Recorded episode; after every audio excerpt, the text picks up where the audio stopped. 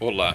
Pois é, os senhores têm acompanhado a confusão que deu quando um servidor da Prefeitura de Jaraguá do Sul acabou gravando um áudio no ano passado, segundo ele disse à polícia, fazendo algumas ameaças. Supostamente eram brincadeiras em uma conversa num grupo de amigos.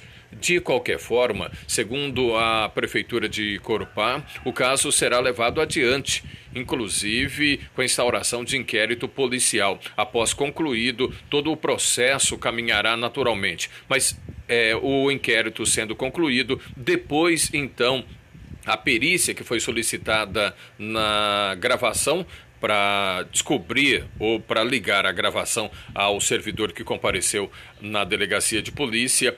Essa perícia, o resultado dessa perícia será anexado ao inquérito e depois todo o encaminhamento. Né? De qualquer forma, brincadeira ou não, a verdade é que esse servidor acabou entrando numa fria, né?